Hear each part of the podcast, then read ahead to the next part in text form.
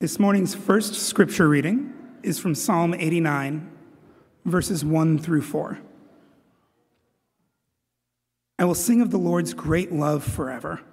With my mouth, I will make your faithfulness known through all generations. I will declare that your love stands firm forever, that you have established your faithfulness in heaven itself. You said, I have made a covenant with my chosen one.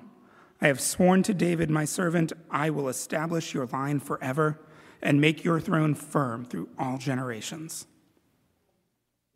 And our second scripture reading this morning is from Luke chapter 1, verses 26 through 38.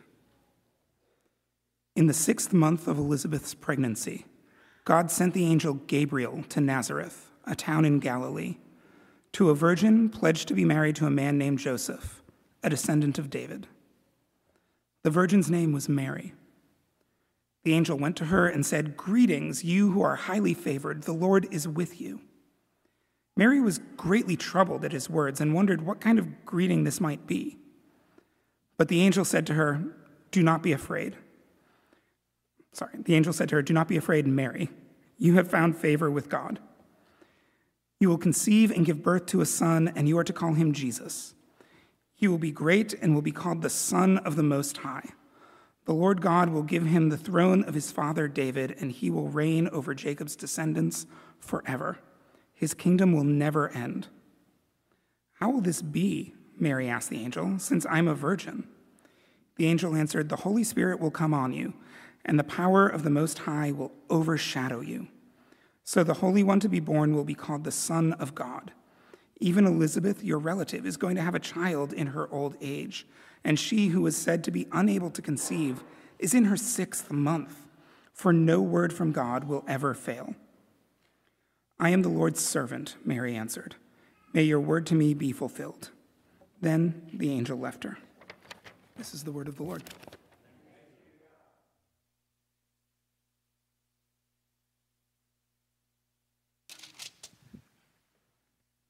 So, most of you will have likely heard the Beatles song, Let It Be, written by Paul McCartney. And perhaps you've even found comfort in the song's lyrics at some point as kind of a musical sage, guiding you to acknowledge and accept the difficult circumstances that you might find yourself in. The lyrics go like this, if, let me, if you're not familiar. When I find myself in times of trouble, comes to me speaking words of wisdom, let it be. And in my hour of darkness, she is standing right in front of me, speaking words of wisdom, let it be. Let it be, let it be. Let it be, let it be. Whisper words of wisdom, let it be. And when asked who he might be referring to as Mary, and whether that's the mother of Jesus, McCartney answered that it's up to each listener to interpret who that Mary might be. But Paul McCartney later shared that he had his own vision of his own mother who was named Mary during a difficult season in his life. But if you're a Beatles fan, you might even know there's a third story to this. The original lyrics were actually Brother Lawrence, not Mary. Brother Lawrence is his co author for many of his songs. So, Whatever the truth might be, the song tells a story of uh, the reality of difficulty and an encounter with someone who speaks words of assurance and wisdom just to let it be in the midst of real life stuff. In the midst of this stuff, the song describes an encounter. It describes a response that offers a way forward. And I wonder if that is perhaps what the season of Christmas could offer to us as well.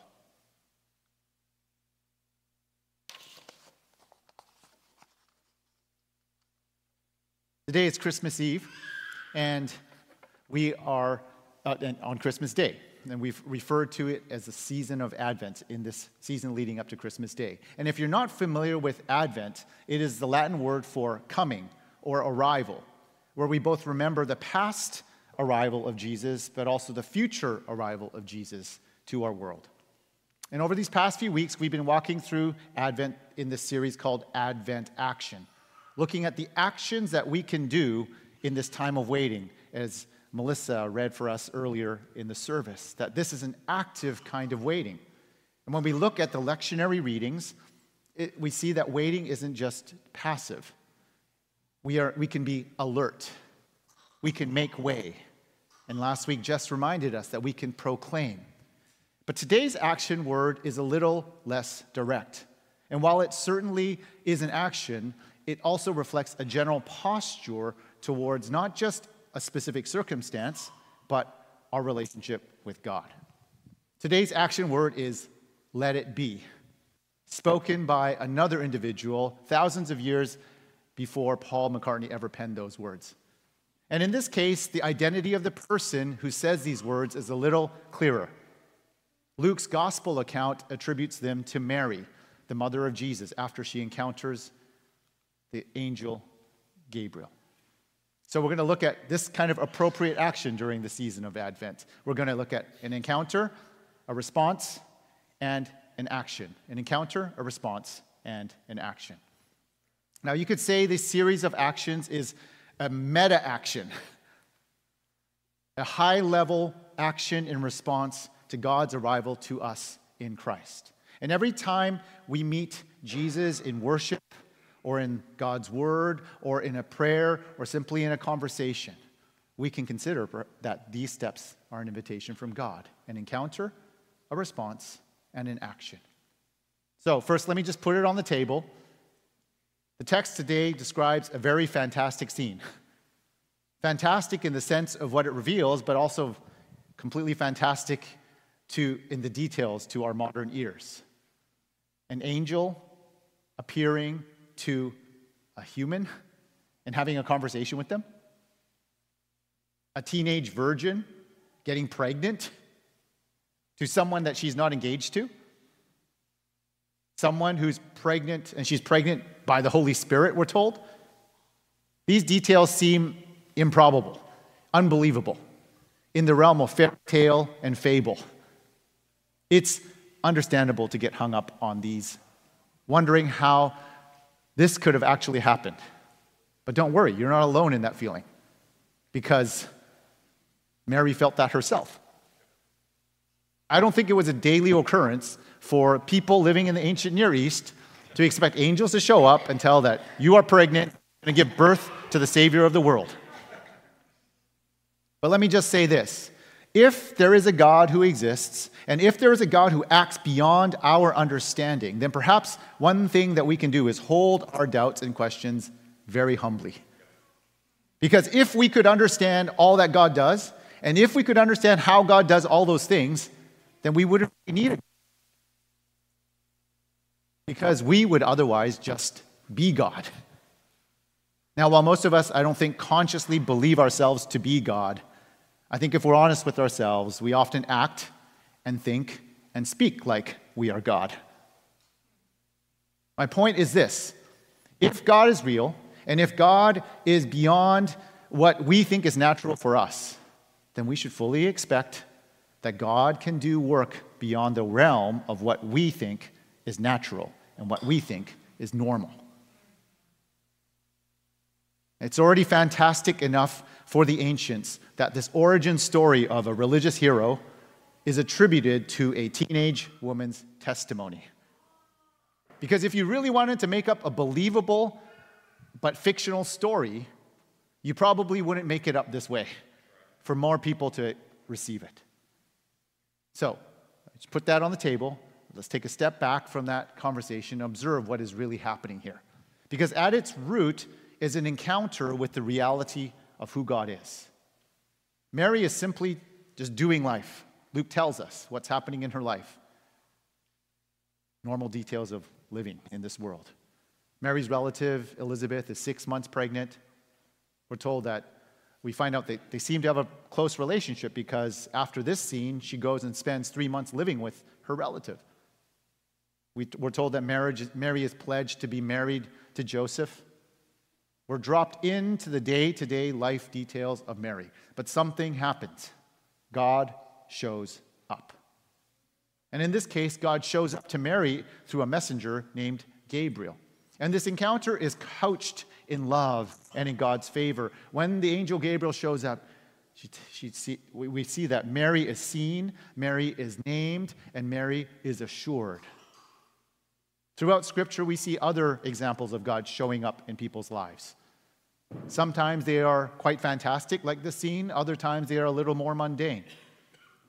The point is, is that the living God shows up and people must confront this reality of God before them. And in our modern day and culture, maybe God shows up in different ways to us. Maybe in a conversation with a friend. Maybe God shows up through reading scripture or hearing a message. Or maybe God shows up to us in those moments of beauty, of art, and of music, and of nature. And maybe God even shows up in those liminal moments where the boundary between life and death seems paper thin. God shows up, often encountering us in ways that we often don't expect. If we're willing to pay attention, God might be there. In a call catching up with a friend that I had got to baptize and disciple, and now is a missionary serving in Asia, he was, uh, I was talking with him this week, and he asked me how God has met me in recent months, especially in light of grieving the loss of our son, Evan. And I told him that encountering God for me looks very different than in other seasons of my life. While I certainly still do encounter God in music, scripture, and in prayer, I find that God's loving reality shows up in other ways too. With my heart laid raw from loss, it seems that God often shows up in my journaling and in my writing. God shows up often in the silent abyss of solitude. And in that solitude, what's often most present, I find, is not just God, but the absence of Evan. And rather than sit and run, or sorry, rather than run from the heaviness of that grief, I've learned to sit in it and to trust God to meet me in the midst of it. And I wonder, perhaps God does encounter us more often than we think, but we're often too preoccupied with our to notice it. I wonder if what if Mary was too preoccupied with her day-to-day tasks, her wedding plans, her future life with Joseph, with helping her relative Elizabeth with her pregnancy. These are all worthy and good things to do in life. But what if she was so preoccupied with them that she did not notice God showing up, even as conspicuously as God did through this messenger angel, uh, messenger Gabriel? See, the Advent and Christmas season is a reminder of how God shows up in human history in the midst of real, nitty gritty details of human life. You know, as Mary does life, she has a God encounter. The question is, how will she respond? And as we do day to day life, how might we respond to God showing up? Will we even notice it? In this God encounter, know what happens with Mary. The gospel writer Luke points out that Mary's immediate response is what? Mary, we're told, is greatly troubled at his words and wondered what kind of greeting this might be. And after she responds and tells him that the Savior of the world is going to be born and you're pregnant, she says, How will this be since I'm We're told an angel is before her. She is troubled. She's confused. The angel says that she's going to conceive and give birth to the Messiah and name him Jesus. She's completely befuddled. And her relative, who isn't expected to give birth in her old age, is now also pregnant, six months. Mary is thinking, This is scary. This does not compute. This does not make sense to my w- way of seeing the world. Mary's response to God, this God encounter, and its implications are understandable. But even more meaningful is Mary's response in how it could be a model for our response to God. When she says, greatly troubled, She's saying, This is scary. I don't know what to do with this.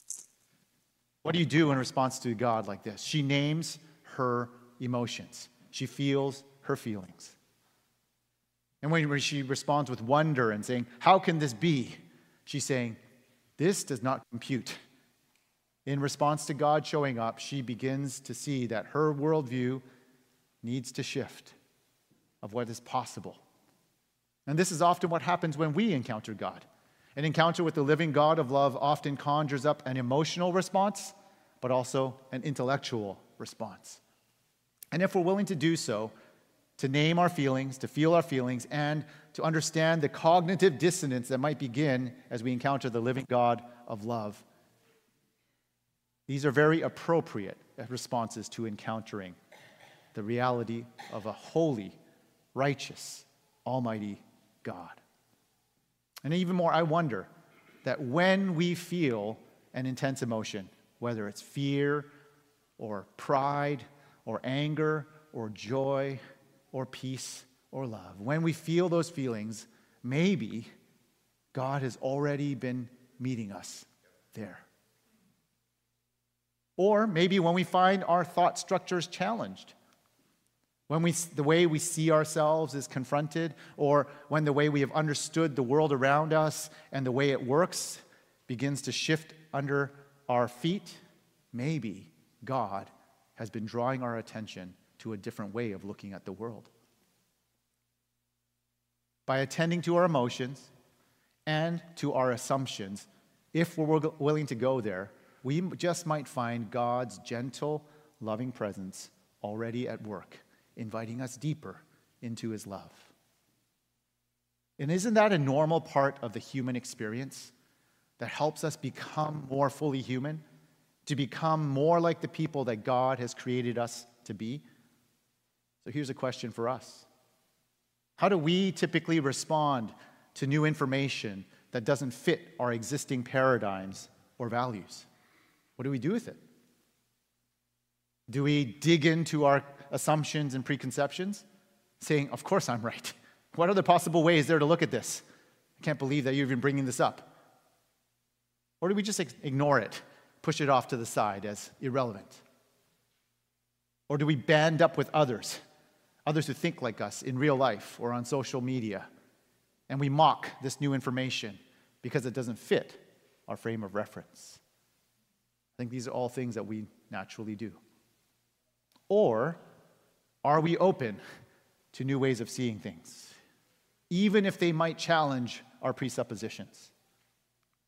Mary's response is an example of the latter one.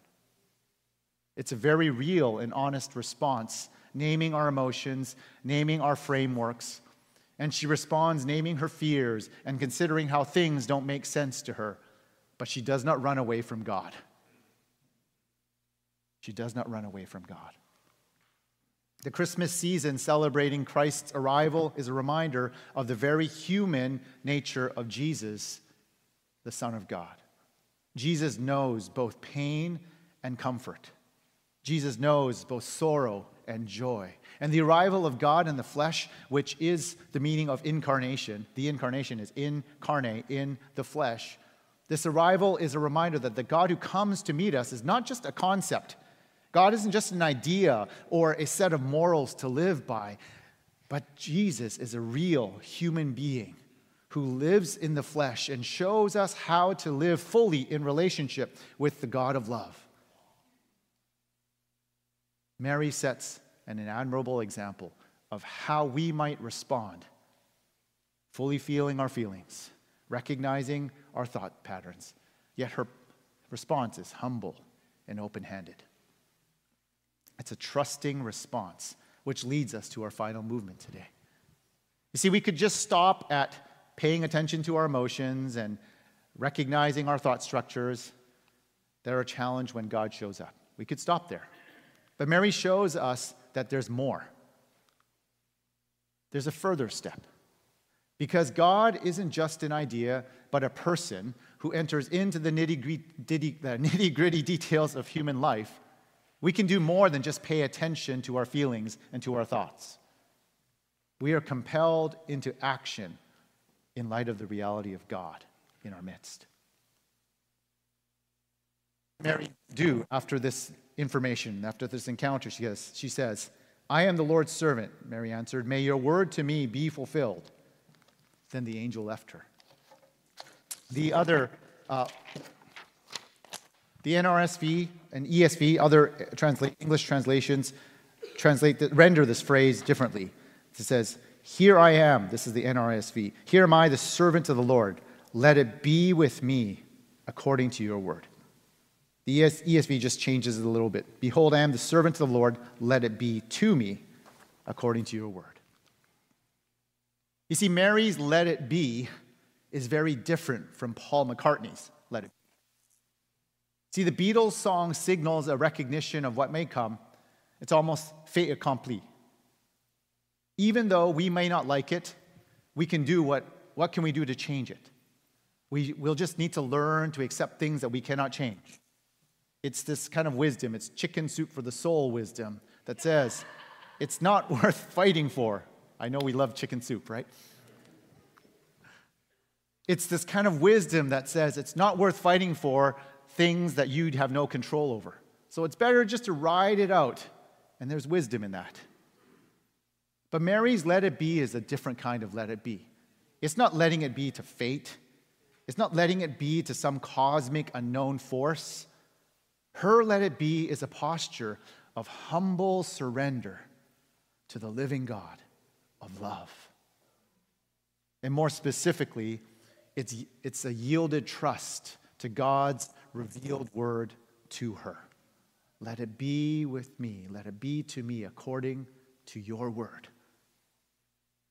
Mary's let it be is a beautiful example of what it means to trust and to follow Jesus. It's this humble and immediate response to God's word and promise. It's the ultimate meta action in response to God. In response to encountering God, we find that Mary doesn't just sit there and feel and think. What happens immediately after? We're told that she acts. We're told that she gets up immediately and goes to the hill country in Judea to visit Zechariah and Elizabeth, her relative. And upon arriving and greeting Elizabeth, the Holy Spirit fills Elizabeth. And Mary responds in worship with this song that has come to be known as the Magnificat. You see, when we respond to an encounter with God, we are compelled to action that spills over into sharing God's goodness with others and our hearts are compelled to release praise to the glory of God. And though we did not read all the other lectionary readings today, the Old Testament reading assigned to this week is 2 Samuel 7, which describes King David's feeling compelled to build a temple for the ark of the God's presence. And the reading from Psalm 89 that Rick read for us shares this, that's up on the screen, shares this heartfelt praise response to God's goodness and faithfulness in the past. And it's likely a psalm that Mary herself had ingrained in her memory and informed her own song that is recorded for us here. So, no matter where you see yourself in relationship with God today, the Christmas season is an opportunity to hear afresh how God's love for you is revealed in the arrival of God's Son, Jesus. Jesus comes to live and to die and to rise again and is now sitting at the right hand of the Almighty God, cheering for God's plan to happen in your life and in the whole world's life. And at the same time, Jesus is encountering us in mundane and profound ways through the Holy Spirit speaking out and reaching out to each one of you. How might you respond to this reality of God amongst us? Is the Christmas season just a great time to be with family and friends reconnecting?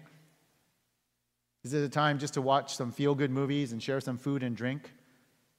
Or perhaps, is it an opportunity to pay attention to a God encounter? God just may be encountering you in ways in inconspicuous or conspicuous ways. I invite you to respond by naming your emotions before God. Feel those feelings. God can take them. Respond by be willing to confront your trust structures, those things that you rely upon that may not be as solid as God. And take a step.